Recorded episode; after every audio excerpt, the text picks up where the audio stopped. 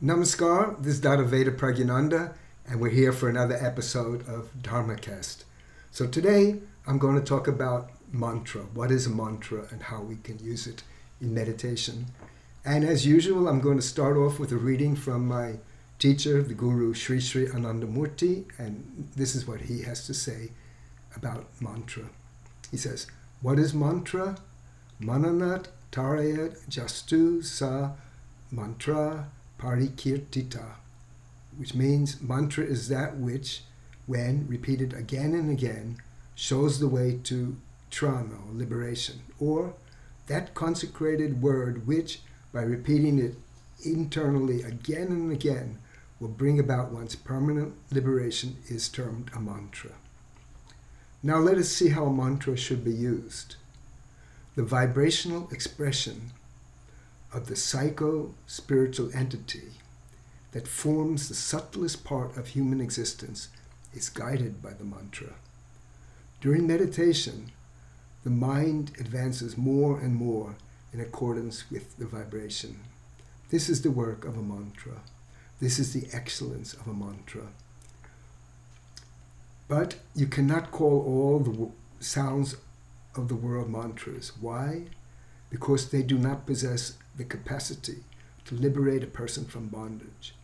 There are so many sounds, so many syllables, and so many words in this universe. However, when a Mahakaula, or a great tantric teacher, guru, chooses a word or words, fills them with cosmic vibration, and makes that vibrational flow move in perfect rhythm with the macrocosmic vitality, then that mantra is called a siddha mantra, or perfected mantra. So here he is uh, given the, the spiritual definition of a mantra. I say spiritual definition because in the world there are certain Sanskrit words that have crept into the English language. Like we say a pandit, which, which come from the Sanskrit pandita, you know, or, you know, means someone who knows something. And um, mantra has also crept into the language too. And usually it's like when some politician says something, he says it over and over. He says, I'm going to lower taxes. And then he goes to another city and he says, I'm going to lower the taxes. And then he goes to another place and says, I'm going to lower the taxes. And then at the end of the day, the commentator will say that Senator such and such has a new mantra, lower the taxes, you know, but But generally, this is not a mantra, because here, what the politician is saying is just an endless phrase, and he, he doesn't have any intention. There's no meaning behind it. It's just, that's what the commentator meant. I mean, it's just his mantra, his, his meaningless phrase. But in the world of spirituality, mantra is far different. So what in this definition that uh, um, Sri Sri Anandamurti gave, he says that it has to be capable of leading us towards liberation from all worldly bondage, all worldly fetters. So this is a tall order. So how can a mantra do this? First of all, um, one of the things which he said here is that the mantras are, are chosen by great teachers, great personalities, and they imbibe those words with a certain vitality, a certain power. And, and this power is, is capable, just as that person reached some kind of enlightenment or awakening, that the seed of that enlightenment and awakening is in the mantra, in the, the vitality of the mantra, the power of the mantra. And so when you start to repeat it, then uh, that, that same power energizes you. But there's another factor um, in the spiritual significance of a mantra, and that is the meaning of the mantra. Because the whole process of meditation, of spiritual meditation or tantric meditation, or the ananda marga meditation, which I practice, is based on a, a psychological concept. And that concept is, as you think, so you become.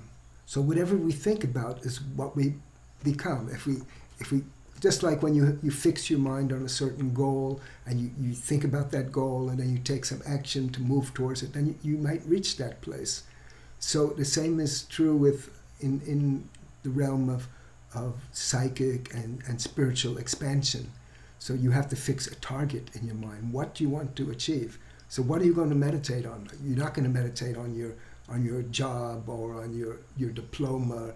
You can, I mean, people do that, but, but in spiritual meditation, you meditate on, on something beyond that. So we meditate on the goal. And what is the goal? The goal is is that yoga, yoga, yoga is the goal, but yoga doesn't mean a pretzel, it means union. And it means union with the supreme consciousness. Union with, you can say, God. That's that's what spiritual meditation is, and that's what tantric meditation is. It's it's to liberate us. And how to get liberated? By becoming one with the cosmic consciousness. So the meaning of the mantra, it has a vibration which is given by that that teacher, but you will also learn that there's a meaning, and that meaning is that it's it's the meaning is that you are that supreme consciousness. You're going to meditate on that supreme consciousness.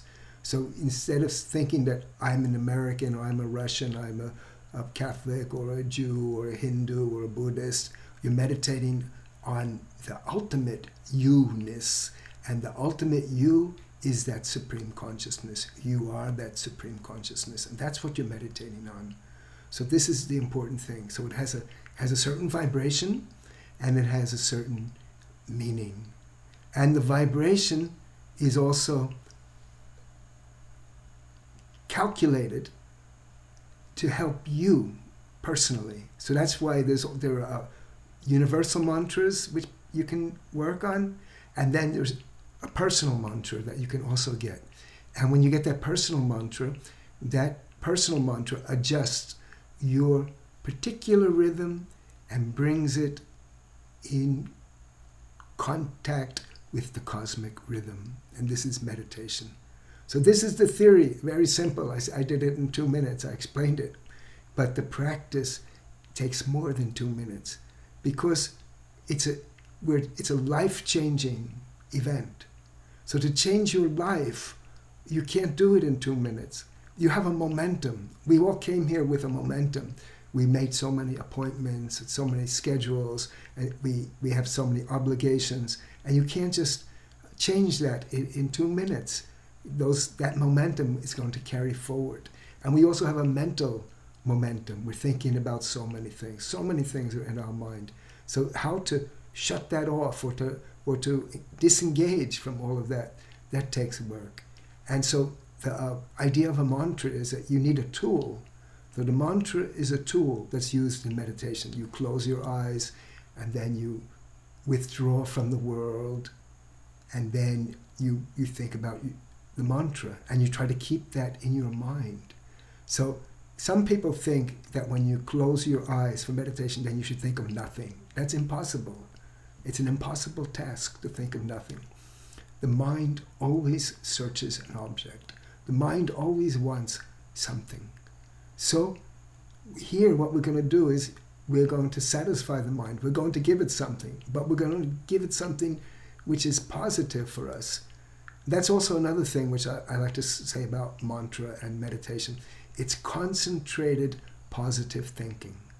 So positive thinking, generally people think, well, I'll read a book, you know, the power of positive thinking, and that I'm thinking so many affirmations, this affirmation and that affirmation, and I'm going to be positive all day. But here it's concentrated positive thinking. So the mantra is the concentrated positive thinking. It's the, the thinking that I am the supreme entity. I am one. My essence is the same as that supreme entity. My essence is the same as that supreme love. That's a really powerful positive thought. And it's just concentrated into either, it could be two syllables in, a, in the personal mantras that we give to people, or in the uh, Kirtan mantra, what we give the mantra Baba Nam Kevalam, then there, there's several syllables, and even if you add on the extra syllables, it comes to eight syllables. So, but in any case, those syllables, those short syllables, are impregnated with vitality and great meaning. So that's the power of the mantra. But the realization of that dream to become one, to get that bliss, to get that supreme love, that realization is a long effort. And in Sanskrit, it's called sadhana, that effort to, to, to reach perfection, perfection striving effort, sadhana or meditation. So that long effort is something that takes practice. And that practice has to be done systematically. It's systematic. So like, it's the same as any other discipline. If you want to learn some difficult discipline, of you're learning a musical instrument, or you're learning a science, or you're learning mathematics, you're learning a language, you're learning anything um, that's a little bit complex, then you have to attack it systematically. You say, yes, I will study in the morning, I'll study at, in the evening, I, I will do this, I will do that.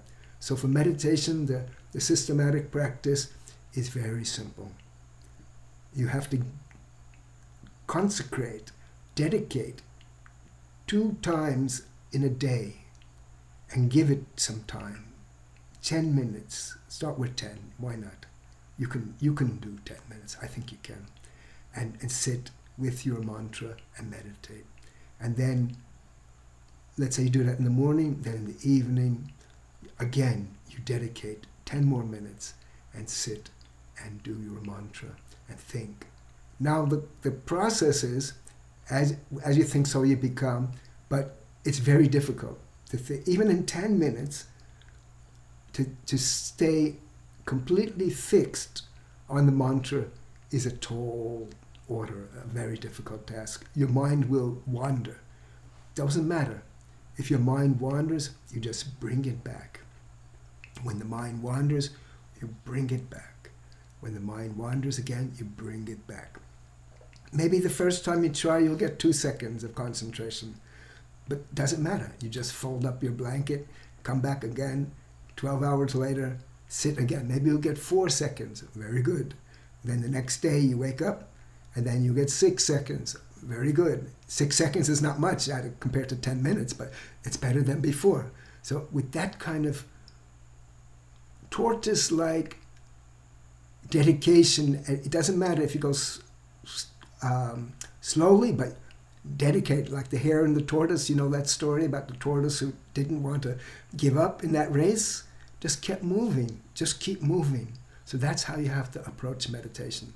But if you have a proper mantra, which has the, the, the good vibration, the right power, and it has the good meaning, and then you, you, you do it on a very systematic way, which is very simple. It's a very simple system.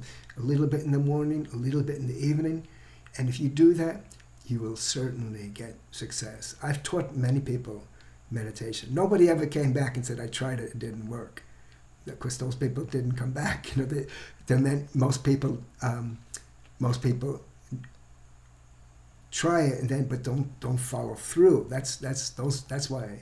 That's the problem. It's not that they tried it and didn't work, but they just don't follow through. So follow through, and you will be one of the successful ones. You know, those successful ones, you know, in this world, the successful ones, spiritually successful ones, are few. But you can be one of those few. But all you have to do is have that, that dedication. And even if your progress or your movement seems to be slow, don't mind it, because you will get success. It's guaranteed. It's a sure guarantee that your life will be crowned with spiritual success. But get the mantra, follow the system, and do it regularly, and definitely you will find something wonderful happening in your life. So that's all I want to say today. Just a little bit about the mantra. It's the, the word which liberates us from the darkness of, of ignorance and brings us to knowledge and brings us to, to peace and brings us to love. So get a mantra and practice it as often as you can. So thank you very much, and namaskar, and I hope that you come back for another episode of DharmaCast.